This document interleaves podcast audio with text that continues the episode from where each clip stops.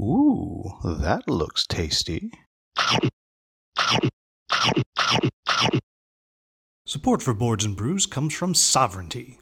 Play board games in a 3D environment on any device. Play smarter. Welcome, folks, to The Hungry Gamer is back with another episode of Boards and Brews, and today I am joined by the man, the myth, the legend of Shelf Stories, Jason Perez, who has I've been chasing him for a while. It's been a while. He kept having, you know, he has life things he has to do, something about like family and jobs or something. Kids. And it's always kids. Always kids. And he has lots of baby goats all over that he's got to manage. All over West Hartford, yes. The baby goats all over the backyard in West Hartford. Absolutely. Yeah, he runs the West Hartford Baby Goat Club. Got it. They're delicious. Mm-hmm. That was dark. That got dark real quick. That got dark a little bit. Yeah. I might leave it. though. I mean, I wouldn't expect less from the Hungry Gamer. It all veers to food eventually. Absolutely, absolutely. It's amazing how many people are like, "You must be very regular eating all those boxes." Yeah. You have no idea. But anyhow, so we'll jump in with the initial questions that everybody gets when they come on the first time, rapid fire style.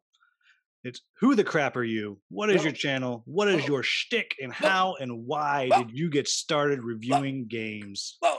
Got it. Rapid fire. Cool. So my name is Jason Perez from Shelf Stories. Yo, my peoples, what's up? I mean, you know, my little catchphrase over there. I've been saying that for 5 years. Somewhere around this. I've been around actually a little while. So people, if people know me from Shelf Stories, I've actually done more. But previously. So I started with a podcast. It was called Table for One. It became known as Every Night is Game Night. And I did that for 190 episodes over 4 years. And that's where I cut my teeth. And that's where I started reviewing games. And that was fun. That was cool because that was a review podcast. And I did random special topics and like interviews and everything. But like it was about games. And like, especially after like Gen Con, Origins, the wave of stuff, like I would do 7 straight episodes where I'd invite people on and talk about just a face full of games. And mostly solo, because it was a solo gaming driven podcast. And that's kind of, that was my gaming for a long time. I just moved to Connecticut. Didn't have a lot of people to game. I'm surrounded by freaking Euro gamers up here. So like nobody plays my games. Freaking Euro gamers is exactly right. I'm calling you out, Connecticut, for not providing me with my thematic cooperative goodness needs. Anyway. They only do that as soon as you leave. They bust out the dice. It's like she's coming, hold on, quick, get a Gricola, come on, go, cubes. Yeah, they would be nice to me and like indulge an occasional cooperative game, nothing longer than an hour, and then something just big and honking and like farming would hit the table, absolutely, or like something by Reiner Knizia or something like. Anyway, so I got into solo, and I'm a huge cooperative guy. That's my favorite type of game is cooperative gaming, and I'm a big adventure guy, big thematic guy. And I just did the review podcast for a long time. So that's just speaking about reviews. That was my review thing. And then, it's just like you just grew. I just grow. And it's like I'm actually playing far less nowadays. Because I don't know. I feel like I'm just ended up thinking about this stuff on a different level. Like I want to talk about the games. I want to talk about like how we mentally approach games. So I started Shelf Stories. Shelf Stories is my editorial channel. And I do editorial type commentaries on stuff. On culture and mental health and history and just politics, and I get a charge out of stuff. I love it. I love just having getting deeper into the weeds about stuff, and that's joyful for me. And people are like, oh, you're so this, that, and the third thing, and that's what a bummer it is to watch your channel. It's like, well, then don't watch it. Go on, move on. I don't need to know how much of a bummer you think my channel is talking about racism, sexism, all kind of stuff. Like, I get a charge out of it because I want to know. I got that charge out of the real stuff. I still do reviews. Like I'm on the Dice Tower now. I do reviews once every whenever I can get. I did them more often like a couple months ago, but now I really slowed down. And I'm on the One Stop Co-op Shop, which is the One Stop Co-op Shop. You interacting with Mike on a regular basis, and stuff. And anybody, if you ever are watching the Shelf Stories, you can go onto the One Stop Co-op Shop Discord, and you can live comment, and Jason will respond, and it's great. Because let me tell you, you watch those and you're going to have feelings. Yes. Some way. Oh, is he talking about me? Ooh, he just mentioned white people. He's talking about me. He's like, oh, I mean, ask him. He's right there in the One Stop Co-op Shop. I mean, you mean all the others, right? Yeah. I'm good, right? I'm good. Yeah, you're good. Don't worry about it. You know, I believe in good things. You're not talking about me, right? I like people. I like people. Yeah. Yeah. So I mean, I question like whether that's the kind of best way to go. It's like, you know, put my gaming on other channels and put my editorials on Shelf Stories. But like, I like being part of a team. You know, I think I like twinning, right? So right now, that's kind of my jam is twinning. So like game stuff, and we'll talk about game stuff, you know, as we go on. I like being part of a team, and I love being a part of the One Stop Co-op Shop. Those guys are great, and you know, just putting like the rarest game on there, you know, where it would get 5 views in Shelf Stories, it would get 25 views in the One Stop Co-op Shop. So it's like, all right, 5 times 5. Like I did a playthrough of Paperback the other day from 2016, and I'm like, this is stuff that I like to do, and it's very welcoming of that kind of thing. So old and new and all kinds of stuff. So then, you know, so that will be my funsies. And then when outbursts happen, and we're going to talk about another outburst in the second half of the show. So we're just going to be doing twinning right here on this channel. So it's basically kind of my thing. Yeah. So, you know, anytime, so anybody watching or listening, whichever it is, and anytime someone does something stupid in the gaming industry, give it anywhere between 3 and 10 days, and there will be an episode on it.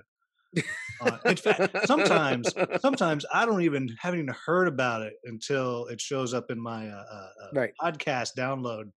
You know, it'll be like I hadn't even heard because I did not back Frosthaven, right? So I didn't even heard about it until the explosion, right? With the King of Average, then Isaac did something. King of Average did something, and I did something. Yeah, and then you said something. Yeah. You read it. I went and found the King of Average. That's what I was like, what? Now I'm enraged again. I don't even do everything like The Witcher. But when and gone, I didn't say anything about The Witcher.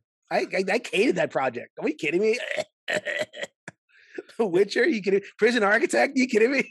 Oh man! I didn't make a video about. I could have made a lot of videos about that. Prison Architect. How dare you? One of my little, you know, Facebook chat groups with some other reviewers who did get Prison Architect. Like the guys. Yeah. I was like, really.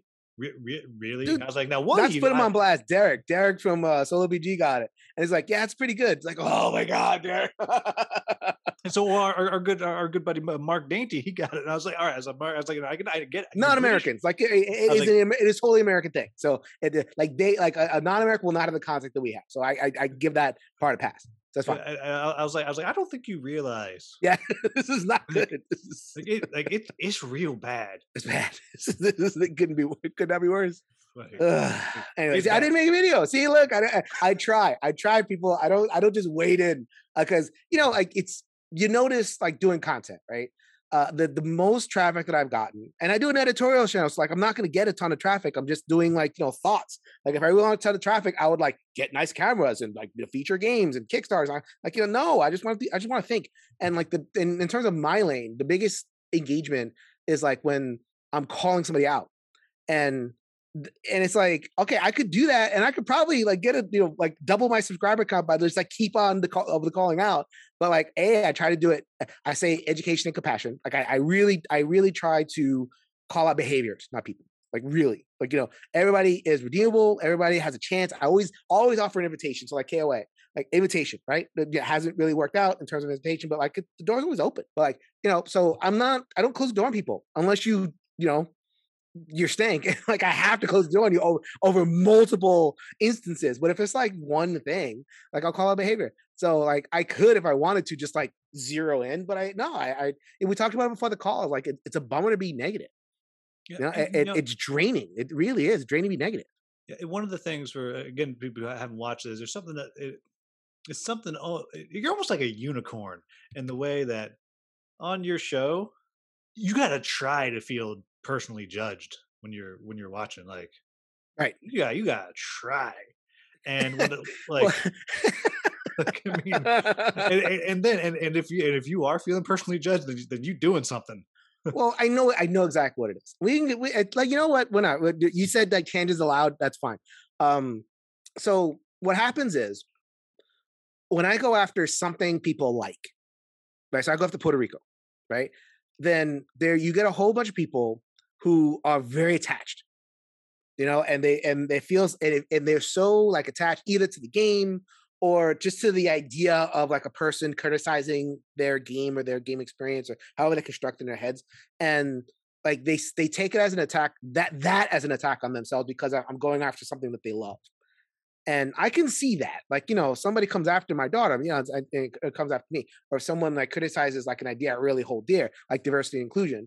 So like if someone's like going after that, although actually, you know what, I'm not going to say it that way, because I can recognize like when people are going after an idea, not the person, but like that's a mental effort on my part. So like this people are not thinking about this. We're playing games, for God's sake. So like people don't expect to have to think on that level.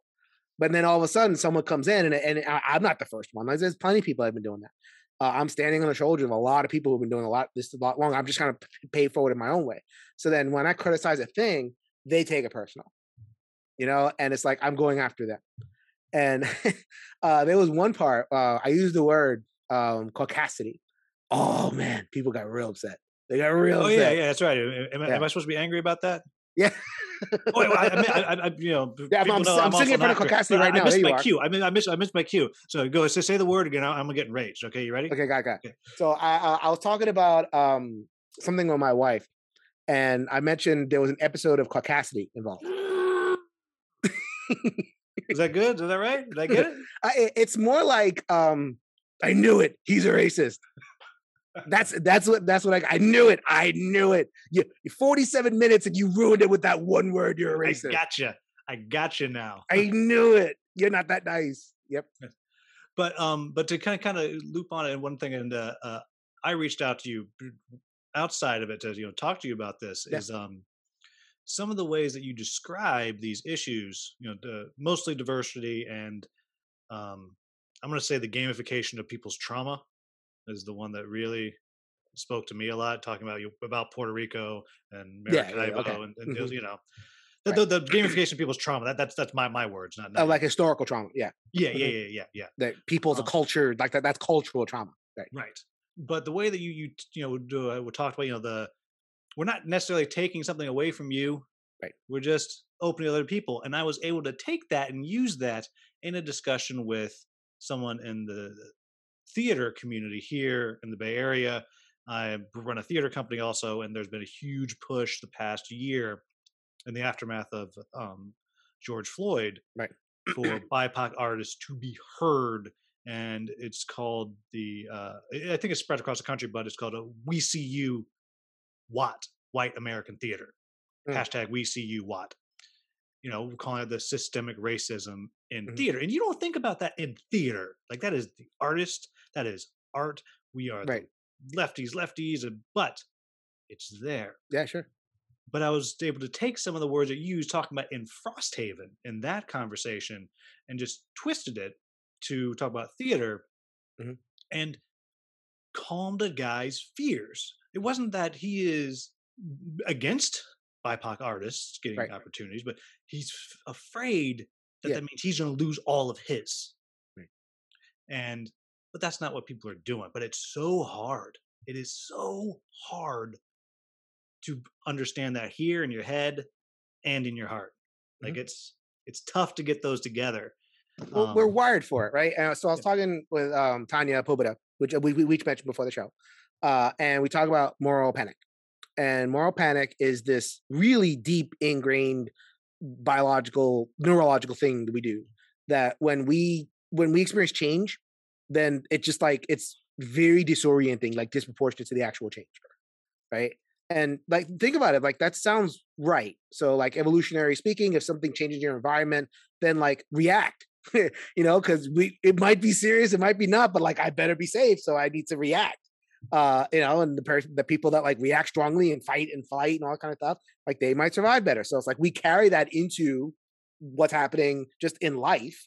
So it's like we feel some kind of change in the environment, And this is a change. This is a huge change. Like, you know, like genuine diversity inclusion, you know, a genuine push to have, you know, people that look like me or that look like, you know, are women or PSC or stuff on boxes and, you know, making games. And this is a big change from like 92.6%, you know, a white European designer, male, you know, like basically the same type of person. That's a big change. But like, well, no one wants that grade to round down to an A minus, right? Like right now, you still round it up to an A. You're right. Like if I change it to 70%, like can I, like if I cut 20% of that and like offer that to, you know, folks, are you losing? You know, and so like, you know, and I think that our side can be not the greatest about the way we talk. So like one of the missions on Shelf Stories is kind of like, and just, you know, and you did it, was like educate folks on how to talk. You know, like it, you know, play the ball, not the carrier. You know, like, you know, if you like, we get into this thing of like making very emotional pleas of you know, look at Puerto Rico. How could you play this? And you know, you're this, and it's very like, you know, emotional. And like when it goes wrong, it becomes name calling, which I never. So I think what I like to do, what I like to think I do on my channel, because we're on social media all the time. So like arguments just happen. So it's like, here are some ways. You know, from my background, and I'm a psychotherapist, so I am, you know, trained in this stuff. You know, I'm trained in nonviolent communication. I'm trained in de-escalation. You know, I'm trained in, you know, addressing people's needs. You know, and nonviolent communication, we call it unmet needs. So like, if you're angry, it isn't because you're a hateful idiot most of the time. It's because really don't sell some of those people short. Right? Well, mostly because people lose something. We're very loss averse as a society, as human beings. So it's like, my first instinct when somebody's angry is like, okay, what do they think they're losing? And then like, okay, if I can identify it, and in board game, I think I've identified what people think they're losing. And maybe they think they're losing actual games. Maybe they think they're losing a sense of they're being a good person, or maybe they're just losing like kind of like that central thing of like, okay, this is the normal white male thing. And like, they're losing the centrality, the feeling. Like, you know, they don't know what it is to share. So like, identify what people are losing and then find a way to kind of speak to that directly and say, you know, this is what this looks like, right? This is what the new thing could look like. So on my videos, I try to, you know, end on something constructive. Like, okay, this is what something could look like. You know, this is what this box could look like. This is what this game could look like. This is what this community could look like. This is what a good discussion could look like. And yeah, I mean, I think I've been successful so far. I mean, publishers come to me and they, you know, I've started doing some cultural consulting work. So yeah, you know, just be, you know, publishers are like, I didn't even like go to do that like on purpose. Like, oh, here I am, you know, like throw open the. That was your plan to. I didn't hang the shingle or whatever it is. That big fat cultural consultancy check. That was your plan. I mean, yeah, right. But yeah, so like people have just and like all this stuff's happening organically, just because I really try to be kind about this stuff. I really mean it. Like I really mean, like, you know, about education, compassion. I really mean about, you know, wanting to this to be the healthiest community possible. Right? I love this community. Like this community has really given me so much in terms of like you guys, like, you know, that you guys and gals, my audience from Every Night's Game Night, just got me through a whole bunch of tough times when I was moving. Had young kids. I don't know how old your kids are. Well, just don't have any. Just the only child I have is the dog.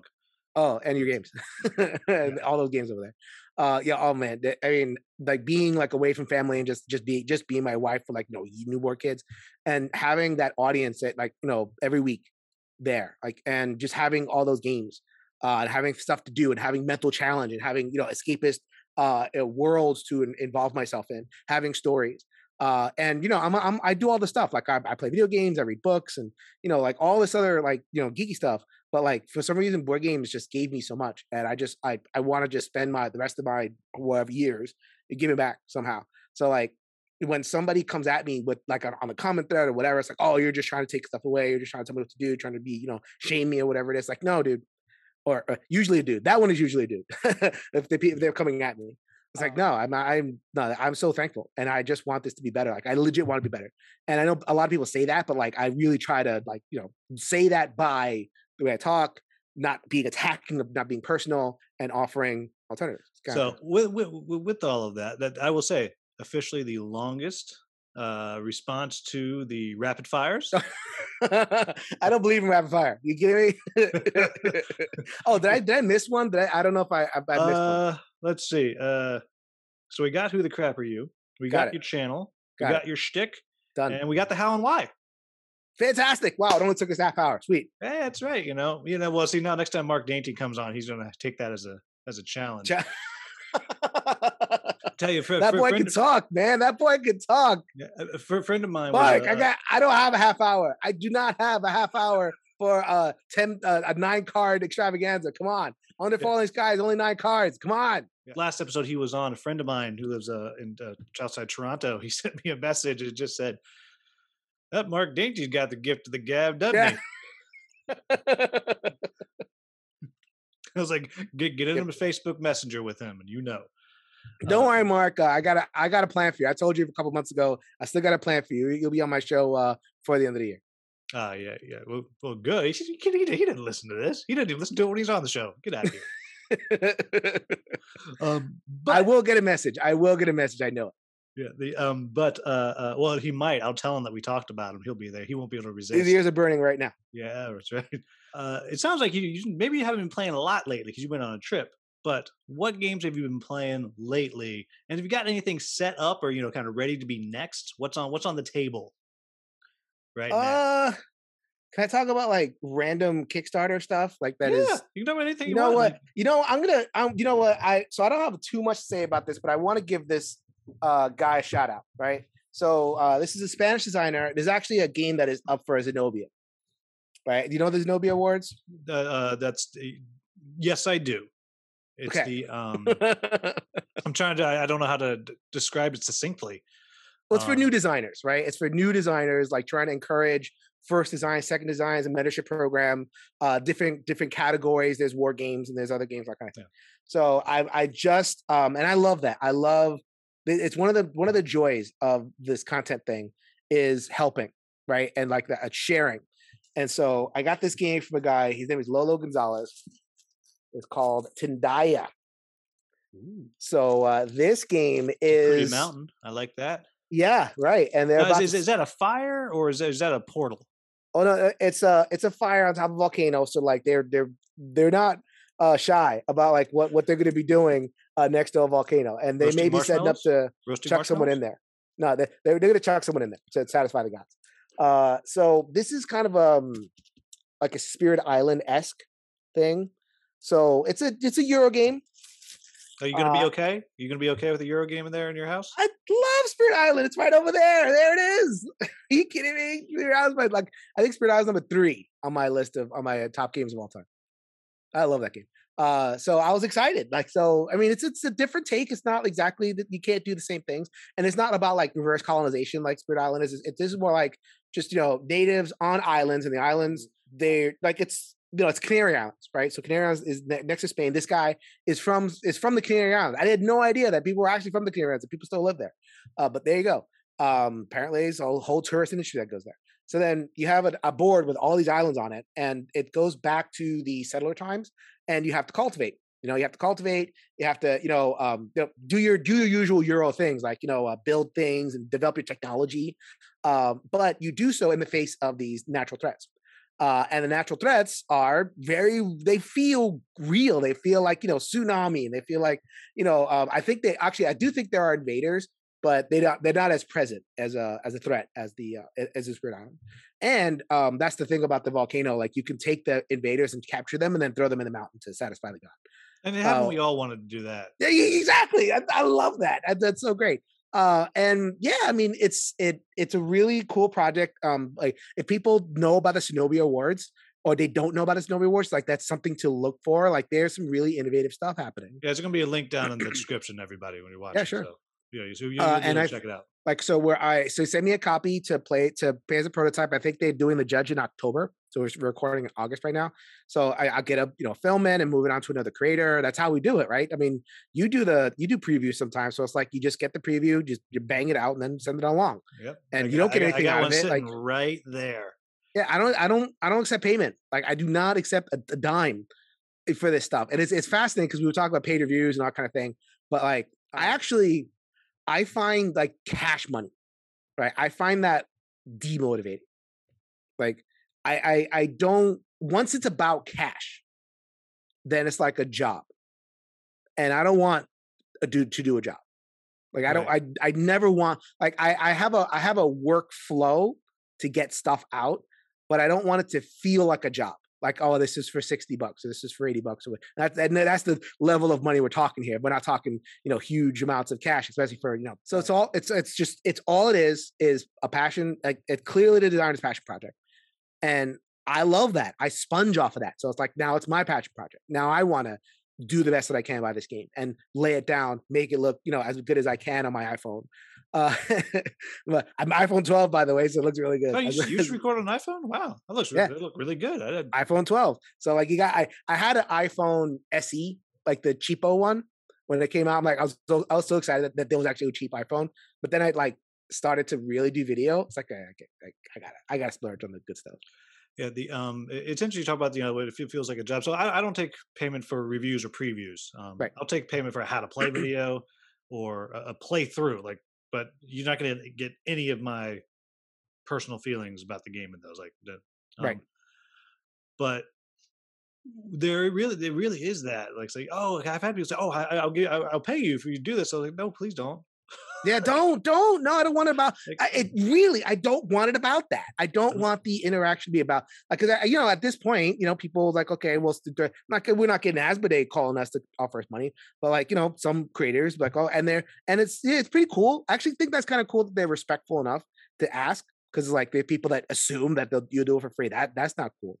But when it comes to like passion projects, you know, when it comes to, you know, I have another one coming in, Mage Link. I don't know if you've ever played the game Mage Link. I adore that game. I love that game. It's like a little, like, one-deck dungeon-esque type game. So it's like, you know, cards and dice. But I just feel like it's so much more mathematically solid and, like, replayable and deep than a one-deck dungeon. Like, one-deck dungeon, you can kind of, like, run into dead ends and it lasts a little bit too long. But this one... You know who can't? My wife is a savant at that game. Like, really? Like we'll play sometimes. I was like, well, that's it. She's like, you just go sit over there. Hold on. Yeah. just go. Actually, she did the same thing with a bullet, which, you know, our buddy Michael Kelly. I want to play that. I really want to play. It is fun. It's really fun. But like my wife and I were playing that one cooperatively, and she eventually said, "Do you mind just going somewhere else and let me do this? Just do this." She's like, just. I think your wife would really like Mage Link. I think I really do. And so like he's the guy, he's just a guy. His name is Joe Butler. And he's kickstarting an expansion. He hit me up. He's like, okay, I'll send you something. We'll film it. I'm like, yeah, no problem. I know how much this game means to you. I would love to just like, you know, feature it as much as possible. And that's my payment. Do you have it with you? Can you hold it up on the screen so we can see it? He's still sending it to me. Do I have the actual game? Blech. Nope. The expansion is coming. So yeah, but like I dig that. So I like having a chance to preview Tindaya. Yeah, sometimes I get kind of like burned out a little bit. That's another discussion. I'm actually gonna have a Pink Peg, Christina Rouse on here soon to talk on my show to talk about the burnout. I don't know how you talk about burnout, but like sometimes I will get, you know, like it just kind of sneaks up on you too, and then but like. It's one of those things like it sneaks up on you, but it's not like, oh, I'm a little burned out. It's like, no, you know? Look at this pile. Yeah, I finally hid my pile. I got a little dry erase whiteboard, you know, about the size piece of paper. Just I can see it, and it's broken into three things I still got to play test, and then what I need to film, and then what just needs to be edited. And I'm looking at it, and it is a long list. Yeah, But you know, like I finally worked on it where I start looking at my list. I'm like, okay, and I know what I got coming up. I know the theater company we're about to ramp up again. So I'm just like, nope. Just telling everybody no. And my favorite is when they argue with me. Yeah, you know, I try to be nice about it. I had one I've talked about it before, but I had one that came as this. I don't particularly like zombies. It's just not my thing. My wife hates zombies. Like with the fire of 1,000 suns, like does not like that stuff. And in the middle of pandemic, and she also doesn't like real time. She doesn't like none of that. And someone wanted me to do a real time dexterity zombie game for, you know, 2 to 4 players. I was like, that is not, no, that's not good. Nope. Nope. Don't, my wife doesn't like these things. Right. I don't like these things. It's just the only people we can play. There's no way my thoughts are going to be positive on this game. It's just not possible. And he came back, was like, no, this is why you're wrong. This is why this game is great. You know, I was like, I was tempted to say, okay, you asked for it. See, I can't. Like, it's like, I'm at the point now, and I know people will be like, oh, well, you have to review anything, and you have to, like, you know, like, no, I'm not a journalist, you know, and I'm going to do a video about the whole thing. I do not consider myself a journalist at all. Like, and I know people, they, you know, it's like, I'm a reviewer, right? But like, I don't consider myself in the journalistic style, because journalistic style is like, okay, you have no rooting interest. You have to be objective. You have to do all these things. And I'm not, like, I'm enthusiastic. I'm an enthusiast about this stuff. And that's kind of my approach. Is like, if it's not enthusiastic, it's not on my table. Like, you know, if I look at it, and if, like, at this point, like, it has to be solo, co-op, or thematic in some way, you know, and if it's not those things, bye, see ya. So everyone with your competitive 4 to 12 player cube pushers, if you could you reach out to me, I will send you his email. Or I mean, a card game. I do like card games. So like I've gotten competitive. Like kind of take that e-card games. But they're short, so I like cards enough. So it's like, okay, I'll take that. But like your bigger board, strategic, you know, whatever. Like that is also take that as like a party games. Like, get out of here. Like I'm doing things that I'm passionate about, and also Sammy Lasco said about Lands of Galzir, which is, I love that, you know, and that's the GameFound project that's coming in a couple weeks, and I don't know when this is releasing, but it might be live now. It might be right around the same time. And let me tell you, I've been seeing. I reached out. I tried to get my grubby little paws on that one because I am intrigued. Well, I remember I knew him from my podcast. You know, and I think, let's see, where is? Yeah, there it is up there. Dale of Peacemakers, or Dawn of Peacemakers. Yeah. Reviewed that on the pod, and you know, and a couple other his games. And he remembered, like, that's cool. Oh, I love that. And like, so I admit it, I have an active rooting interest, especially in smaller creators. I have no active rooting interest in Fantasy Flight. That's not happening. But like, you know, like Descent 3rd Edition. Oh please, I am not. I know Mark is like totally into it, but. It's amazing because Michael Kelly and I we chat almost every day, and you know, there's a messenger, and like we got to almost in real time watch the death of Mark's resolve, like, the death of his wallet, because that game was expensive as hell. Yeah, but he was like no interest in this, and he's right. I got to play, and I was like, I don't know, it was kind of fun. I don't know. The next days I'm buying it. I have zero interest, unlike that overpriced. The terrain does nothing for me. And I'm actually not as like the bloom is off the rose on app games for me. You know, I'm not a guy that like is against apps or like, you know, grognardi, like, okay, give me my, you know, app. I was like, and if an app is done well, like I'm into it. You know, like Destiny's was good. Like the Lucky Duck, I like the Lucky Duck. You have dividends back there. Like I don't have that, the app on that one is you like it? Point. Yeah, like it is. I mean, hey, if you don't like tile laying games, then you know you are in the wrong place. Yeah, later. That's what it is. But boy, that app is great. Even so down to, like, even now, like you don't even have to like pick up it's on my iPad. I don't even have to like go and move it around. If I'm lazy, I'll just type in the number, like which I didn't know I needed that in my life, but I do. Yeah, like get out of here with your QR codes. A lot of them are not fun. Yeah, it's like some of them, like, you know, I think we're still struggling with how much of the game to put in the app. And I think that Fantasy Flight, they built an app for Mansions of Madness, right? That was the first app-driven thing. And people were really excited. And, you know, I'm not a Arkham guy. Like, this is the only Arkham game I'll play Eldritch Horror because I feel like it's not an Arkham game. I feel like it's more Indiana Jones style. So I'm cool with that. You keep telling yourself that. That's okay. Yeah, no. It's seriously. The lies we tell ourselves. Put this in a museum and I'm throwing it in the garbage. You kidding me? I don't need the study. You know, I need Japan. That's what I need. It's a total mental trick, but I fall for it every time. I love magic tricks. Anyway, so like Mansion of Madness was, you know, it was okay, but I noticed that like a lot of the game happens in the app. like a lot. And people like, okay, I want my tracking to be in the app. Like I don't want to have like a lot of bits. And the first Mansion of Madness I played, you had a lot of bits in front of you, like a lot. Like there was just like the game master had all sorts of crap, but even the players had stuff. So like Mansion of Madness 2E put a lot of stuff in the app, and then it's like, wow, that's a lot of stuff in the app. Like I feel like I'm, you know, why am I bored? And then Lord of the Rings Journeys came out, and it's like, really, like I don't need I only need like 3 pieces of terrain to kind of get a general sense where things is, and then everything else in the app. Well, it's interesting with the Destinies. I actually took it with me on our trip back east.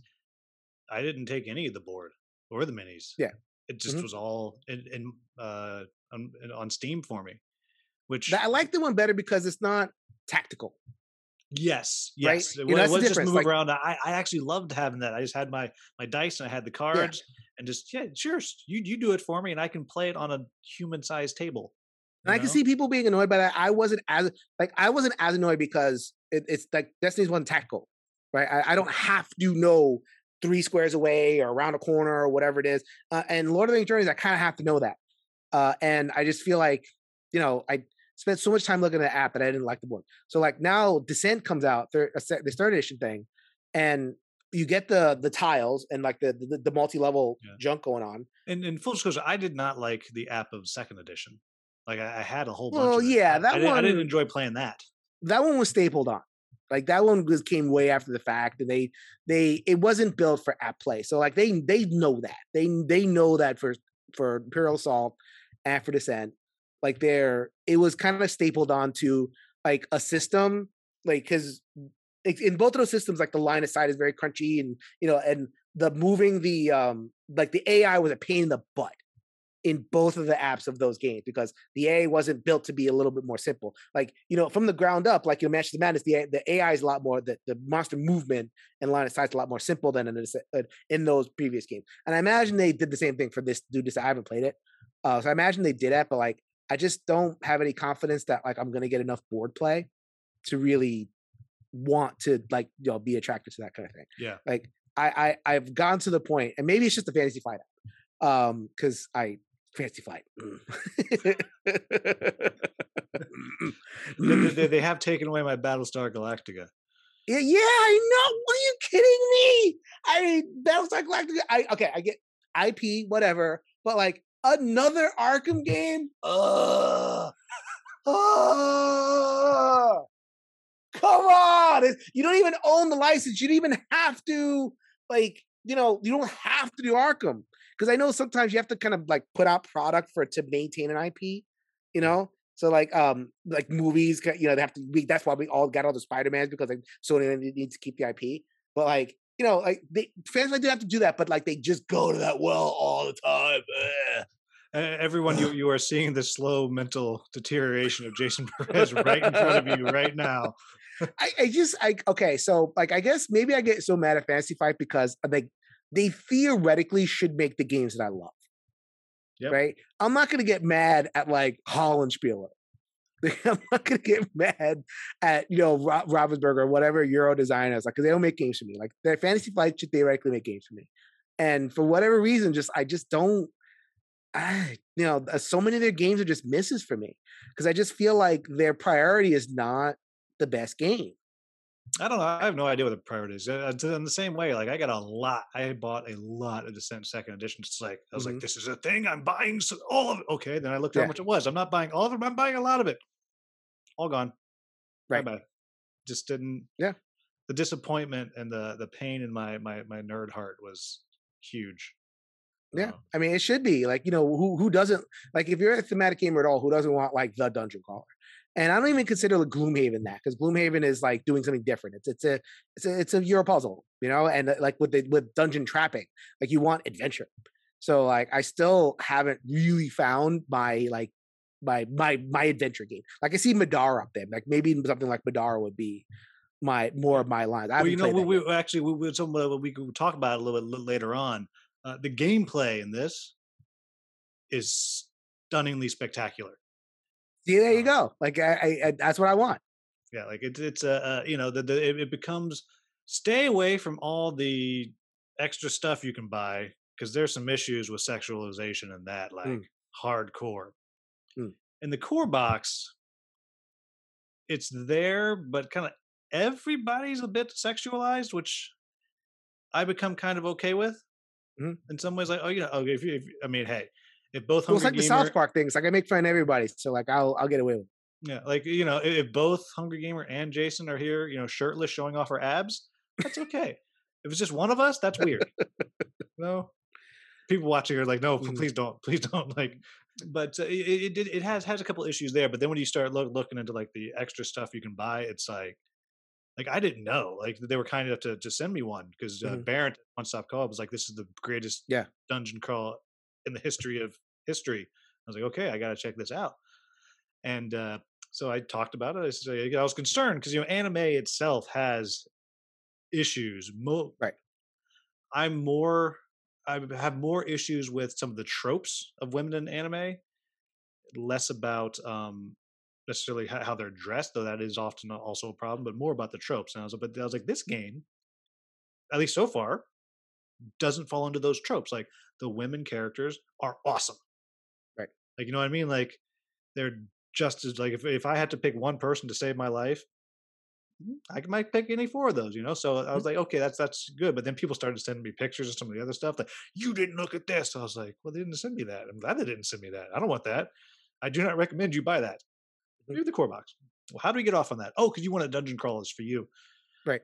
We could talk about, I mean, the main topic was talk about like men, right? Man and gay man. That's actually it's a good jumping off point because we're talking about like, you know, Kickstarter and games and adventure games that have a lot of art, and you know, what have we gotten in historically as male gamers from like the very beginning? You're talking about like, you know, TSR, D&D first edition, like the succubi were very boobalicious, you know, like like that's what we got for females. Like we got, you know, Lolf, you know, the demon princess or whatever, demon queen of spiders or whatever it is. Yeah, the dark elves. Dark elf god, like, you know, the goddess of spiders. Yeah. And poison and like, you know, seductress and like boobalicious. Like basically that's what you're getting. And so like we've gotten that as baked into the cake for 50 years, 60 years, or however long we've been gaming. And you know, now, and I think like, you know, so you speak out against it. You speak out against it as a male, like, you know, females or women. Actually, I get in trouble for calling them females, women. Call people what they want to be called, women. So then women will point out, like, okay, well, I don't like this, and then you'll get the usual pushback. But then men will call it out, and it's like, oh, well, you know, why are you trying to ruin my fun? And you get, and like in the worst parts of it, you get like the words, right? You get the shaming words, you know, and I don't have to, you know, talk about what those words are, feminizing words for males. And, you know, I just feel like that, you know, and that's like a small slice of it, but you know, why not start there? Like the you know, what is expected of men and maleness in geeky spaces? Well, I mean, it comes, you know, what's interesting is when you brought up so everyone moving up to the main top is this idea of, you know, being a man in the gaming world. Right. And it came out a little bit of the most recent events of men being harassers to women in the gaming industry, and it happens, I don't know, every 3-4 months someone, a story comes out. Like the harassment happens all the time. Yeah, let's not get it twisted. That's what I'm getting at. Yeah. The harassment happens all the time. You know, and it happens especially at cons and like in you know very, you know, projects and everything. It happens with a lot of alcohol. We can talk about that too. As we talk on a space called Board Games and Brews. Speaking of actually, my brew today is iced tea is my brew. There you go. Thank you very much for that, because I am not a drinker, actually. I have not had a alcoholic drink since my wedding in 2014. It folds into this. Yeah, well, you know, it's even on the art for the thing. It's why it's got coffee, it's got tea, and it's got a beer. So it's, you know, it's kombucha's even brewed too. I don't know. I don't touch that stuff, but yeah, so I mean, getting to one of harassment happens frequently, like, and it's a double level thing. So it's like the harassment happens. So we're talking about a post by a person who's well known in the industry. Her name is Gates Dowd. I did not know her, but I know people who did. Seems like a very lovely person, and you know, described two men in particular who just put her in very unfortunate harassment situation for in two very different ways, and not getting support. And that's the other level of it, not getting support. That's the point. And my understanding is has now left the industry and perhaps also the hobby as well, which is, I mean, I don't know which one makes me sadder, to be honest. You know, I mean, losing your career is horrible. Then to even lose your fun, So that's kind of where it started. We actually had the hope, and Jason and I were joking before. I was hoping to have him on. We were going to talk about something fun, but then someone had to go and do something horrible. Right. And so, you know, we're back into it because there's nobody talks about it more intelligently than Jason, I think. Oh, man, he's so nice. Yeah, you know. Oh, look at you buttering up the guest. Heck yeah. Look, when those cultural consulting checks start coming in, I'm hoping you're going to send me a copy of Descent 3rd Edition. I'll trade you for Madara. There you go. $47,000 for Descent. There it is. And then it got me thinking about this idea of being a man in gaming. And it got me thinking back to, well, even beyond that, because I'm sure you heard it growing up, you know, man up, be a man. And this kind of that, what that took on and what that blocked off for me growing up, like, you know, if I was upset about something, you know, well, be a man, don't cry about it. Oh, okay, I'm not allowed to do that. I'm not allowed to be sad. Mm-hmm. And I believe, and I am not a psychotherapist like you are, but shocking, I know, right? I believe a lot of that culture, and in that culture we have the chainmail bikini artwork that we've been seeing in fantasy since then. All of that, it's created this idea of, well, this is what it means to be a man. And when you are a man, you are this. And therefore, women must be the opposite because, you know, men and women are opposite, right? So they must be like this, and you must be controlling to have this. And that means they must be submissive. And all of this stuff kind of builds up. And that is what we have been raised with. And like the people raising us that way weren't trying to make us monsters, but that's how they were raised. And so this kind of builds up. And so when you present this idea of, you know, being a man in gaming, like, because there's a lot of weight for those of us who are conscious of the problems that way of thinking has created for so many people. Right. And there's a weight. It's like, oh my gosh, I don't want to do that. But I know I am. I know I do it. I try to watch it. I try to be cognizant of it. Or I'm in that space when somebody else is doing it. Yeah. Like, I'm allowing it. Yep. And I've normalized it. Like, you know, like I've been many spaces where it's like, you know, or like online spaces where people are like Googling and, you know, this is, you know, this woman is dressed like this and, oh, wow, look at that. That's really whatever. Or maybe it's like, it's just taken as normal. Like, and you get the opposite where it's like, you know, an attempt to like cover a female up. I keep on saying it. I'll cover a woman up, you know, and it's like, whoa, wow, the woke mob is back and they're taking away my fun. And like, that's your fun. That's what we're counting as fun. Like the woman that has to be naked in order for us to have fun. Like we have the internet, people. You don't need it in your board games.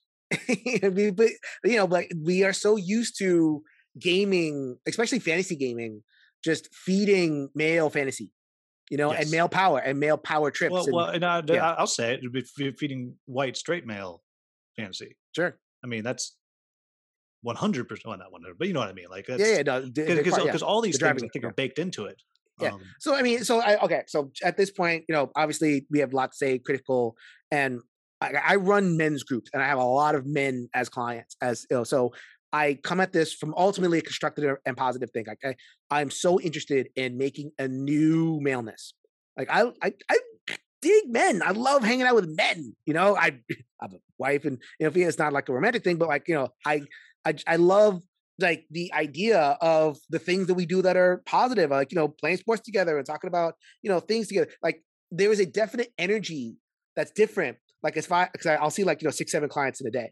And if those 7 clients are men, then the energy that I have is just different than if it's like, you know, 4 women, 5 women or families or whatever it is. But like if I'm seeing men and the cluster of issues that men face and, you know, the struggles that, you know, men have behind the scenes that to your point, they don't feel like they can talk about unless it's like, you know, paid behind closed door, and even then it's having a hard time getting them in the room because, you know, they think they should take on, you know, figuring it out on their own. Yeah, new maleness. I'm excited.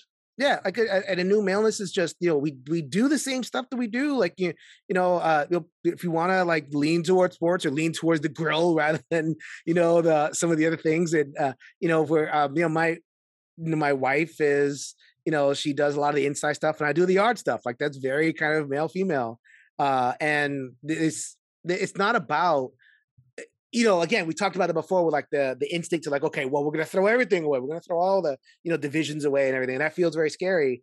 And I was like, you know, for me, like, we can make a new mailing list that where we enjoy whatever we enjoy and we do, you know, men's stuff together. And, you know, I want to be able to hang out with like a group of men and not feel like, you know, we're doing it and we're like, you know, we're talking about like our latest porno, or we're talking about like this, you know, this sexual thing or this power thing. Like, you know, I want to be able to talk about just like positive things. You know, I want to be able to talk about like our, you know, God forbid, you know, talk about our feelings, talk about, you know, things that have happened, like, you know, things that, you know, you mentioned before, a life event happened. You know, imagine how much healing, how healing would be to have a life event happen and then have a circle of men who know from the inside, you know. It's just different. It's just different. Like, you know, talking, you know, doing a men's group and having a bunch of fathers, you know, share about something. It's just, it you can't replicate it. So, you know, that's my interest in this. It's not negative at all. I don't want to like shame people. I'm not about that. I'm about being constructive. But even though I say that, like, I want to be critical of behaviors. You know, we engage in really terrible behaviors. We do. Yeah. Yeah, I don't know, because in fact, actually, Mark Dainty and I were talking about trying, after our whole episode of, you know, being grumpy about stuff, like we talked about, one of the things we said was, you know, we want to try to be more positive going forward. You know, like we want to, you know, not call out the games that are failing at diversity, but to flip it on its head, you know, and call it the games that are doing it. We kind of wish that we could turn it that way. Like, let's talk about the good things. Let's have that positive. And that's not hiding from the criticism. Right. Like, it's still there and it can be there, but how do you do that in a way that is still positive and in a way that can start changing the culture of men in gaming? Yeah, I mean, for me, it's all about separating person from the behavior. For me, it's all about saying, okay, you know, man, I like you. You know, I want to hang out with you. This behavior is bad. You know, whatever this behavior is, whatever we're doing, whatever we're allowing, you know, that joke was bad. That was not a good joke. You know, I know, like, just kidding, you know, can't take a joke, but like, you know, and I think as men, we're socialized to like kind of be betas when someone's taking the lead on that. And it's like, you know, if someone's making the jokes or someone's making the crack, then, you know, we get this thing where kind of all kind of fall in line. I've done this many times in my life. In my 20s, like, I ran with a group that was just, I mean, the things that we did and the things that we said and the places where we went. I mean, it's just, it was all about that. And I never felt good. I never really felt good about all that, you know, and I just went because I didn't have an option. And so it's like, there was no option to be able to criticize the behavior. There was no, and a criticism of the behavior was a criticism of myself because I didn't have an alternative. What else am I supposed to do? Stay at home? No, that's not happening. So then, like, okay, so call out behaviors. And then if we could find a way to, like, every criticism is invitation. Every criticism is an invitation. It's for me. And, you know, in terms of, like, how to make this positive. Like, you know, if I criticize, like, okay, you know, that joke was bad, or that comment was bad, or, hey, you know, don't go, you know, I noticed that you and that person, I see the look on her face. She's not comfortable, you know, like this person just doesn't look like she wants to be. And I guess I'm attuned to that because I'm a psychotherapist. So I'm like, I'm attuned to like when people feel uncomfortable, and, you know, so I've been in those situations and I've not said anything. And it's like, okay, I need to start. Well, it is hard. It's hard. Right. It's hard, especially when you're on your own, like, you know, especially if it's like the one person and, yeah, you know, you know, the one person that notices. And I'm trying to get better at that. And now, like, with the Gates Dowd thing, that's a challenge for us. Like, we need to get better. And the way forward is finding a way to like get better at pointing out and just saying stuff about behavior. For me, that's kind of my thing. Like, okay, like I isolate the behaviors, and we all know them. You know, like just look at any comic sketch about. Let's talk about men. Like, you know, we know the behavior. Every rom-com movie that we've loved. The Hangover. The Hangover is full of that stuff. Oh man, like it was so funny. We loved it. And if you went back and like everything, even down to what is his name? He played Mr. Chow. Oh yeah, yeah. I know who you're talking about, but yeah, who you know, and I've seen some stand up talking about it. Like even like down to that, like even that, it was his decision to make that character what it was, but he was making fun of another Asian culture and the stereotype that he grew up with of another culture. Like even down to that, it's like, oh my gosh, it's just everywhere. It's just so deeply ingrained. But it's not a comment. I think the hard thing is it's not a comment on who we are today. Like the fact that you watched The Hangover or you watched, you know, whatever it was, or something about Mary or any of the Ben Stiller movies. Like, right. You know, we enjoyed that, but that doesn't mean we can't take the next step. Right. But when you criticize it, like people are like, oh, now it's back to it's me. It's bad about me. You're saying I'm a bad person because I like Hangover. Therefore, you're criticizing me. Like what it's like, okay. Like every criticism is an invitation, you know, and I know that's a hard line to walk, you know, and I know like you don't want to go too far like down that road because then it doesn't become criticism anymore. Now you're like just kind of, you know, making it about their feelings, make it about that. No, there's something needs to change, right? And that's another thing I always say. It's like, okay, every criticism I make has an eye towards some kind of concrete change. You know, I don't take anything away. I don't want to like just shame people. I want like I have a change in mind. And what is the change that needs to happen? You know, the change that needs to happen is we need to change these spaces. You know, there's too many men. And I'm not, by saying that, I'm not saying that I don't like men. I just spent 5 minutes or however many minutes that Will allows me in terms of editing. It's no, I'm going to edit it and I'm going to repeat it like 12 times. So it's going to be, you know, just an hour of I like men. I like men. You have too many men. What? You get it taught with a supercut. But like, there's too many of us. And well, I think it's that energy that you were talking about earlier, the different energy, like, that's an energy that feeds, like, you know, it very much kind of feeds into itself and it amps up. And that is part of, you know, when you're in a group of a bunch of guys doing whatever, like it often gets stupid, you know, because we keep going and going and going, but that is part of that fun. And then if you're the one, if you say to me, if you say, Will, that wasn't cool what you just did. And then it's like, well, you just ruined everything today. Like, it's a tough ask, but what I hear you saying is you're not trying to ruin everything. You're just saying, okay, that's a misstep, right? Let's not do that. Still like you. I still like you unless you're doing it over and over again. And if you're doing it over again, then I need to be in another space. Right. You know, I still like everybody. I believe in that. Everybody makes mistakes, and you know, and I think that it becomes tougher when it's just rooms full of men. You know, and that is fortunately you're going to run into that in board gaming. You're going to run into that in conventions. You run into that in game stores. You know, you're going to run into like, you know, 98.88% men. And that's, and I'm going to shout out Tiffany Lay. I follow her. She's a great, I think their pronoun is them. I'm not really sure what the pronoun is, but Tiffany Lay, a very good follow. Lots of white hot rage, but like, she's very good at explaining. You know, at least she funnels it, the rage into it. It is eloquent white hot rage. Yes. Very eloquent white hot rage. And she made a great point. In saying that the room full of men is the signifier of the problem. Like, it's not about, going to those men and fixing those behavior. Like, we got to look even back. That room full of men in itself is the problem, because how did that room get that way? You know, that room got that way, not because women weren't interested. And there's a lot of like old school people, the Gygaxes of the world will say like, okay, this is recorded stuff. I'm not like, you know, talking anything of like, you know, women just aren't genetically built for, you know, role-playing games.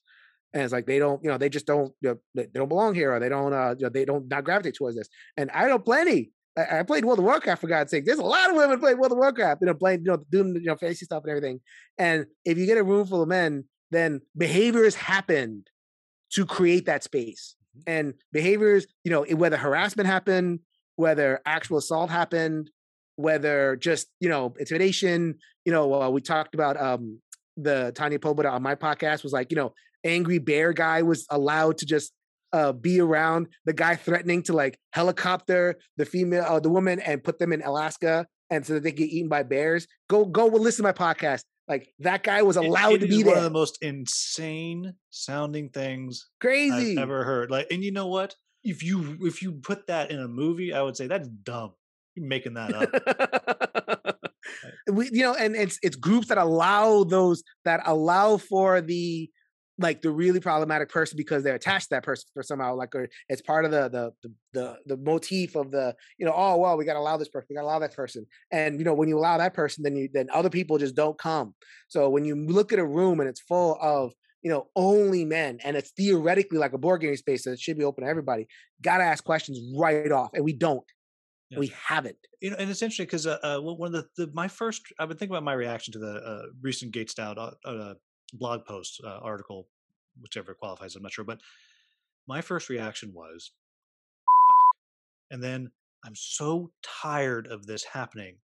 Right. In no world am I on the receiving end of any of that. So if that's my reaction, like, what is a woman's reaction to, like, even thinking about going into the room? And the same thing, like I talked to you, we're talking about diversity. Like, with my reaction is, what, seriously, another one where if you don't want to be white, you're a monster. Like, wow, I'm so tired. That doesn't affect me. But, like, what right. is your reaction? Like, if I'm exhausted by it, like, every woman must be, I don't even know the word. I don't have a word to describe it. And it's like, and I feel like, well, I know the word elsewhere. That's yeah. where women are. There's a lot of women are here. God bless you. And I had my women's content creator panel, and to share stories and do my part to, you know, platform people. Go on and check out Shelf Stories. You get to see all this, all the good stuff. I need to put a plug counter for you up in the corner. Like, yeah, I'm referencing all my recent episodes because we're all on the same tip. You know, so, but that's like, you know, drop in the bucket stuff. I mean, you know, just look at your space with those eyes. Like, if you see a space and it's not diverse, you see a space that's just, you know, one type of person, one gender, one, you know, race, one orientation, you know, it didn't get that way by accident. And just to have that one change, and to look anew, I'm you know, change your mind, you can change the world. You know, to look anew through that prism of like, okay, how did this space get here, as opposed to taking it for granted, then you might notice those little things, that the little comments, the little, you know, just like, you know, the little things we tolerate, and the subtle ways in which we defend people, and we normalize things, and, you know, the acceptance, going back to the thing before about, you know, the types of games we were playing, the acceptance of and that stuff's changing, but, you know, there's still pushback. Like, you know, we just had, you know, the Witcher Kickstarter had no women main characters. Like, if you wanted a main character, you had to get a stretch goal or hat on or whatever it is. So I'll admit, I backed that because I like the IP in the show. Yeah, The Witcher it's a cool IP. And in Ciri, the woman is the most badass of all of them. And, you know, I'm salty that I had to buy. Yeah, I had to buy the women. That's not. It comes out sounding wrong, but you know what? Well, the pink tax. They call it the pink tax. They just pay an extra thing to get a woman as your main character. Yes. Yeah, and I just it doesn't even make any sense. Like, yeah, I've. It's needless. Yeah, I've read the first 6 books. I've watched the show. I like. It doesn't make any sense. Well, why are we doing this? And it made, I don't know, $2 million. Like, oh, it made more than that, I think. That is positive reinforcement right there. Yeah, positive reinforcement. You know, and the defenders that came up, it's like, respect the lore. You know, he can make what he wants. Respect the lore, and that's the thing that they're trying to hurt. Yes, respect the lore. And a third of that story is about, or almost half that story is about badass women. So yeah, respect the lore. Yeah, I read them, but I looked at the Kickstarter. I'm like, oh my god, you got to be kidding me! And so, like, this is what we tolerate, and it comes, and it's multi-level, right? So you can talk about what's in the games. You can talk about the art in the games. You can talk about, like, the types of games. You can talk about, like, who is running the stores. You can talk about who's running the cons. You can talk about who's running the games, the conventions. Who's publishing the games, who's designing the games, and so, like, up and down. my thing is like we're not going to get so great about like hunting down, you know, the harassers or whatever it is. Like they don't know how to hide. Like they know how to like leverage. And it's just like, you know, our job has to be kind of infrastructural. Like you gotta change the actual makeup. Like we have to get more women running cons. We have to get more, you know, POC, you know, publishing and like that. Like that's the whole diversity inclusion push. So that's why. And so like diversity inclusion to me is good, but then you see the Gates Dowd thing, and to me that becomes necessary as a safety tool. It's not just like a wonderful thing. It's a safety tool, because with more women in the room, they'll smoke out the problem that a man will never smoke out. And if it's, you know, well, right now it's when, you know, when there's one or two women in the room, they won't say it. Right. And it's interesting because it's very much the same thing in the theater world. My part of the Shakespeare Theater Association is my company's a member of, and it's worldwide. And the gender balance has changed, but the it's still mostly white men in the room. And the non-white men in the room in leadership positions, they got to think about it before they speak up. Yep. It just because if you're by yourself, that is so unbelievably hard. One of the things I do with my students when I teach Julius Caesar, we talk about the mob and the power of the mob and Julius Caesar, which I think is the most interesting part of that whole play is how Sure. They weaponized the normal people. You know, they're very weaponized, but I take the students and I have them do this exercise where it's just very innocuous. They're walking around, they get cards. One will say strawberry, one says chocolate. And I tell them, say, you know, whatever card you get, that is what you believe with your life, that is the best. And, you know, they're kids, so middle school is nothing. They run back and forth. They run up to each other. And the one goes, strawberry's the best, chocolate, you know. And you start out, they're broken evenly. And then you start messing with the numbers. You start changing the numbers. And then the smaller group, they start wilting. And then you get just one kid left facing 30, all yelling at him. 9 out of 10 times, they can't even talk. They can't do it. 1 out of 10 times you get a kid who's, I had one kid, he said he made up a rap on the spot. And, you know, it's like, okay, so who wants to go to the other side? I was actually, no, he's right. This is better. Yeah, cool. But like, I remember that one time happening because it was so outside the box. Wow. So like, and we're talking about chocolate and strawberry, and people are afraid to stand up to a group of people. Like if you're two people in a room with something like that, it's just, it's not possible. It's not going to happen. Yeah, I mean, so that's an awesome social science thing. Did you get that from social science, or just like that's a theater trope? I just made it up when I had to teach a lesson. All right, it just seemed like it would work. Necessity is the mother. I love it. Yeah. But I mean that type of thing is a very kind of theater. You know, that's the type of stuff that we do. That's why in theater they play games all the time. Like that's why they play the games, because it's a safe way to explore that feeling. Because that's a very safe way for them to explore this side feeling of peer pressure. Very safe, and then it kind of sticks in and it lands. But I always think about that, like the fact that Gates Dowd spoke up. I mean, she had to leave the industry to do it, right? But the amount of chutzpah that takes, like, it's incredible. And she had to do it through a keyboard. And if you were in Gen Con, who are you even going to talk to? Like, where are you going to go? I don't know. Right. Makes me mad. Yeah, that's what you texted me. It's like, I'm mad. I don't want to talk about this. I was like, okay, great. I'm so mad. I was like, good. Right. And yeah. And so like, that's the strat. That's the thing. Like we keep doing what we're doing in terms of, you know, the diversity and inclusion. Like we're not going to do it. It's going to be the women that do it. And it's going to be like, if it's a POC thing, it's going to be the POC that do it. You know, if you're a powerful person, the best thing you could do is give up power. You know, the best thing you do is like stand aside and like not do anything anymore. We don't need the powerful people to do stuff. You know, like just, you know, restructure, and that stuff will. I mean, I guess that's hopeful on my part that like, because you mean, you know, you can have sometimes like women will back up the men. Like you have that.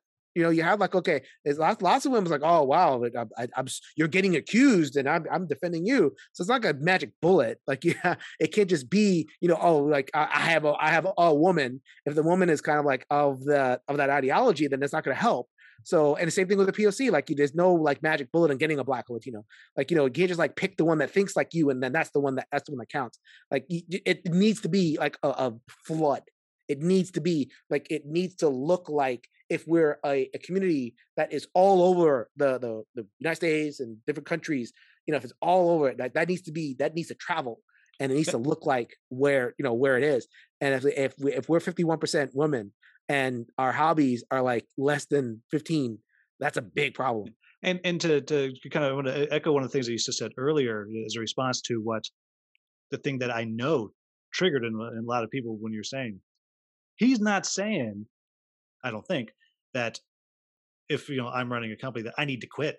He's not saying that. Right. He's saying that, yeah, I just need to not stop Jason Perez Publishing from happening. Or think of Jason Perez's competitor. Yes. Like, oh my gosh. Boy, I tell you, gaming and theater is just like, it drives me insane. How many places, you know, it's, you know, we try to collaborate. Well, I don't want you to take my audience. I'm not taking your audience. Like, play for everybody. I'm going to see it 10 times. Take my audience. Great. Have them. Like, there's a someone can buy an Asmodee game and a JP Publishing game. Like, it's great, you know. But yeah, we think competitively, and I think that's also a thing to help people think about in terms of. So, like, we could talk about the positive stuff, like, you know, we've interpreted men and maleness competitively.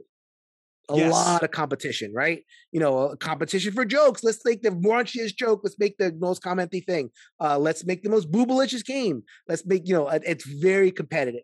And I am a believer that we can find a way to discover a maleness that is not inherently competitive. A maleness that is compassionate. A maleness that is, you know, man, I say compassionate men. That's an oxymoron.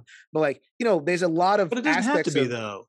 It doesn't have to be. Yes. Yeah. Like, you know, no one's going to confuse, I exude a lot of male energy, you know, and the way I'm enthusiastic and the way, like, I kind of express myself, but like, I do it as a compassionate person. I do it for people, for women, for LGBTQ, for, you know, I'm an advocate for that. I use kind of like whatever male energy I have. And I own that. I like that. And so this isn't about like tearing men down. You know, this is about like taking that competitiveness out, taking that, you know, we're like you said it before, like, okay, you know, men are men and women are women and having the hierarchy there. And that's in and of itself, just a structural competition baked in. And the competition is maintaining the hierarchy, you know, and if it takes the occasional, like hearing a woman be up and hearing a woman tell you what's up, you know, and if it takes that to kind of break that. And, you know, and you know, I've had that many times. I'm a social worker. I work with nothing but, you know, and I've had, you know, people, women call me out on my stuff, and believe me, it gets easier over time and I'm better for it. And I think I feel like that's probably the hard thing. Cause you know, you've been to plenty of cons where someone says something and for good or for ill, there's a reason why the stereotype of gamers is socially awkward, you know, for good or for ill. And many of us are. And when you are put in your place, rightfully so, many times in that moment, for many of us, we don't know how to react to that, right? It's like, because, you know, so many of us, we are nerds. I'm such a nerd, right? You read all 6 Witcher books. Not a lot. No one makes it all the way through book 6. Come on. That's true. Right. Well, yeah, you know, absolutely. But so then for me to go to, well, but if I'm in this room, all these people here, they're just as awkward as I am. They you know, that they weren't out, you know, hitting on women. I was at home playing Magic, or they're like, what are, like, these are my people. And now one of them's going to tell me that I'm doing things bad, wrong, fun. Like, so now you're taking away my one outlet, my one place I can be, which is the reaction, right? And so take stuff away. Yeah. It goes back to that. Take stuff away. Gosh, you know, we could have just done this whole thing in like one sentence. We're not taking anything away. No one's taking anything. Done. Yeah. Right. You got to articulate though. You got to give people a vision of what this could be. You got to give people a vision. Yeah.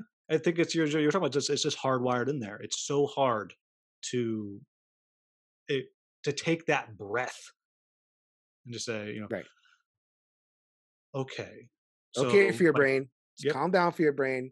I'm not having stuff taken away from me. By covering up the woman's cleavage and the tiny epic dungeons, what have I lost?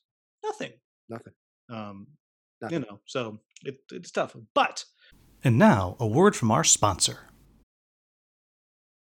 Are you tired of getting set for your digital game night and finding out you just don't know how to work the program? You do everything you can think of. You struggle. You give it your best, yet at the end of the day, it's just hopeless. You feel like you'll never be able to digitally game again. But don't worry. There is a solution. With the Sovereignty Digital Gaming Platform, it's no trouble at all to almost immediately get right into the game and play with all of your friends. No fuss, no muss, no figuring out what keys do what. Just pure fun. You can find more information about Sovereignty in the description of this podcast or video. We've gone all around about our perhaps not eloquent white hot rage, but we attempted to be eloquent with our white hot rage. This is group. Like, and this is what a group, I run groups, and this is what groups look like. And groups never have. This isn't class. You know, if it was class, we would have like organized a PowerPoint and, you know, this is just, you know, we're hoping what I'm hoping. And a lot of my discussions, a lot of my groups and everything I run, it's like, okay, just dip in. Like maybe on somewhere in minute 56, it's like, wow, that was a good concept. Wow. I didn't the whole thing about, you know, gaming and theater. Wow. I got to think about that. And like, that's all good. So it doesn't have to be like, you know, linear. Yeah. So we've talked about all of this. And we talked about trying to be positive. And so the reason I picked Guildmasters, our game to talk about. I tell you. Oh, yeah, we can talk about game. Yeah. I segue like Paul Blart, baby, is because I've been championing this game as one that has done diversity right. It is, the cast of characters is huge, and I'm sure there is somebody out there that would say they feel like they are left out. But there's not a lot of people that are going to feel left out. And what does it for me is when I play it, at no point am I saying, oh, I don't want to be that character.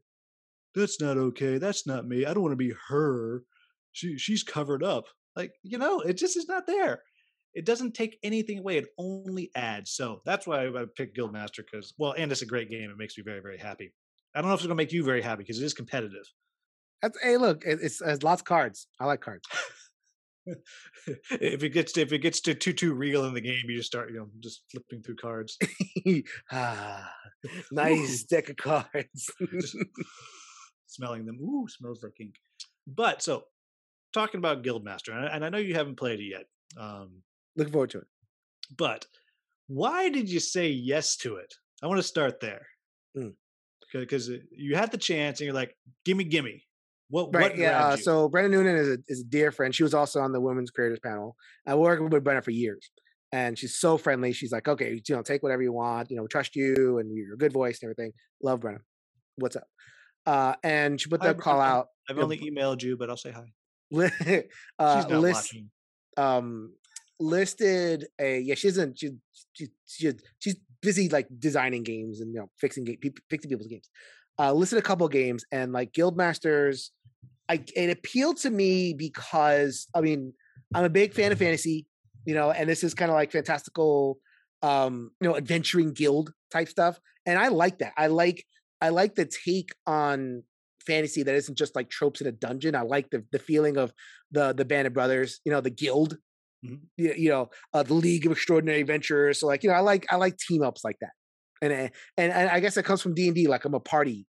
Yeah, I've always been in D&D parties, and I've always kind of wanted to be part of the Harpers in, you know, and Forgotten Realms and stuff like that. So like that just, I don't think you're neutral enough for that. I think you're too passionate. I don't think they're letting you in. I'll figure it out, man. I'm going to do whatever it takes to get in the Harpers. That's cool. Information network, and, you know, being the bard in the corner while the king does whatever. I love that. So like when I heard like Adventuring Guild and, you know, rival guilds and, you know, the interaction piece is good and the cards and the representation, that's enough to sell me. I don't need more than that. I really don't.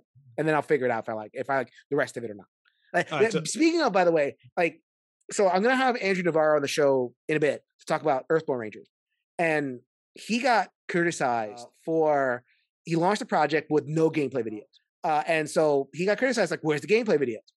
And, I asked him, what happened? And he's like, why do you gameplay videos? Just I'm offering you a cool thing and figure out whether you like it or not. Why do you need a gameplay video? And thinking about it, it's that's kind of how we used to do it. Oh, Dune, I'm buying that. How does it work? I don't know. Ooh, Dark Tower. How does it work? I don't know. Looks cool. We used to do that. And I guess I still have that kind of old school sense of ooh, that looks pretty cool. I like two or three things on there. And I feel like it's that Kickstarter, hype train. I don't want to get screwed and spend $100 on crap thing that educated us lately to say, I need gameplay. I need a rule book. I need this. I need this. I need that. And I guess I'm not there. Yeah, I'm still more taken by the couple of things.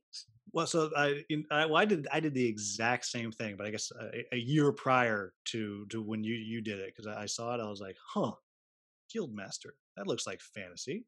Done, sold. that was literally it. And it took me a while to play, because then I looked, I was like, Guildmaster, that doesn't actually sound exciting. I don't know what's going on, so I put it aside. And now I'm going to talk a little about. We're going to see if you get more or less excited about it. So you legitimately feel like you are the admin running the friggin' guild. You say, okay, we need to build some stuff. So all right, we're going to send you guys down to get the day laborers to come on back, and we're going to send a couple people off to go hire some other people. Make sure you take extra money, because adventurers are greedy. Your harpers are greedy. Whoever pays the most, they're going to get them. And so you send these people out, but of course, when you send out the adventurers who are really children, let's be honest, they're children. They're murder hobos, right? Mm-hmm. If two guilds show up to do the same thing at the same time, clearly they fight. So you have to have the best adventurers going off to each thing, because we're going to fight over the day laborers. We got to show how amazing I am, so they come to me first. Sure.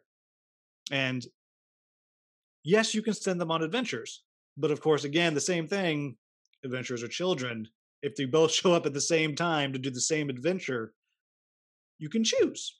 You can either work together and decide to split everything, or you can fight over it. And then you have this visual of, I don't know, there's ogres or something we're going to fight. So meanwhile, half of our people are fighting the ogres, or the other half of our people are fighting each other, trying to be the one to get there. But it all comes down to, you can actually, in those moments, you just decide, okay, we're going to work together. And you have a coin and you drop it. And if you both say you're working together at that moment, it's great. But you can backstab each other. You can betray each other.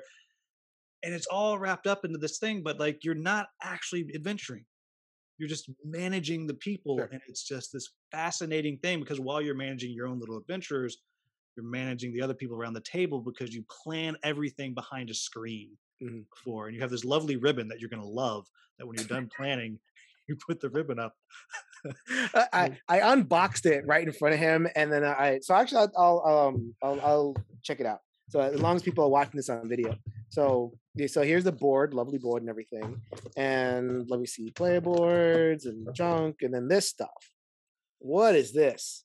This thing was, I opened it and this thing's just flopping in my face, and I don't know, I don't like when things just free float like this, man. Look, I just dropped it. I don't know what's going on over here. I mean, the rage was real, people. Just a total apoplectic. But I can't. What? Real games don't have ribbons. That's floating like this. Come on now. Yeah. And you're going to be finding ribbons all over your house for weeks. Kim Breebach at Good Games Publishing, please send extra ribbons to Jason Perez. And he's. I'll probably send this over to her, because I know she was interested in the coverage. Yeah, that's. I can totally see them sending you a box of extra ribbons. Sure. They're funny people, but so the whole time you're also managing the other people around the table, because you have that. Anytime you have this kind of programming and stuff hidden, we all know what we're trying to do, but then you have that, and I'll quote theater again. It comes to a play called Line in Winter, the one character says, I know, you know, I know. I know, you know, I know. And Henry knows that we know it. We're a knowledgeable family. But when everyone knows that, you start doing stuff that doesn't make any sense. Right. Because I'm just trying to trick you to make you waste all your stuff. And meanwhile, I'm, you know, doing something dumb over here. And so it's kind of all of that gets tied together. And then, of course, you got a lot of dice chucking to do everything. That's the game. Are you still interested? Because I know you don't like competitive. No, I mean, I like competitive. I don't like long competitive, right? Like a 2 hour Euro. I'm no. And I don't like really super mean competitive. You know, I like take stuff and like knock me down and take me area control is like out because, you know, if I'm playing like a game of like a Shogun or like any game where I can like build stuff up and then someone else can just kind of like destroy me, I'm just not that good. Oh, game so you yeah. and my wife are of like minds. Right. I had to sell Firefly because my wife loves to make a plan. Like she will out. I love when a plan comes together. Absolutely. Let me tell you, like her ideal game is one where we can all make long, in-depth plans. And then her plan is the best. Like that is her game. Mm. Don't mess with her plan. Yeah, that's not quite me, but yeah, she'll be okay with it if your plan is better. But so I had to get rid of Firefly because we were playing. She's having a good time, and then I got to move the Reavers. Mm. Boop. Yeah, right there, and that was it. Sure, I've never seen her angry. Like. And you know, there's certain types of competitive I don't like. But like, I like a game like Citadels. I don't know if you know Citadels, from back in the day. And I like those types of games. It's not that it doesn't last that long, and I can get into like the flavor of it. And yeah, so like I'll probably be good with this game. I think so. It's not that long, and a lot of times you don't actually bump into each other at all. But it's more the threat of the bumping into each other, which is. But I mean, it was one of my games of the year last year. Like nice. That's how much I like this game. I've encouraged the designer to get the little logo tattooed to the small of his back. Apparently, he hasn't done that yet. I can never give him another good review until he does that. I mean, that's fair, right? That's not payment for a review, right? But but I always bring it up because I feel like all these other issues that we've been talking about are not present in that game. Mm. I think anyone can play that game and succeed at the game, and have those moments in a competitive game that are so fun. Like, you know, when you're rolling the dice, and I rolled 8 dice or whatever, and then your 4 dice, you somehow beat me on the roll. Like, that's just pure fun, and there's nothing in the game that is blocking out from let's just look at the game. You know, people are always saying, you know, get your opinions out of my game or whatever. Like, yeah, so great. They're not here. You want to, you know, no politics in your games. Here you go. Let's just play. It's done all that perfectly, which is why I always talk about whenever I can.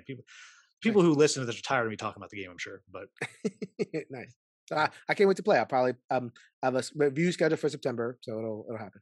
Oh, so you're on the clock. You have to do it. I'm on the clock. It'll happen. I don't want this to be work, but that's not the same to me as like being organized and scheduled. I can be organized and scheduled. I just don't need it to feel like a grind.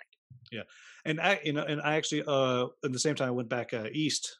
I woke up real early one morning. Actually, I got to play a game of it with the designer and the publisher. They're in Australia. Like California to Australia is a hard time difference. Mm-hmm. Like that is hard. Little easier from East Coast. So we were to play it. And let me tell you, Kim Breback is a bully. Let me tell you what.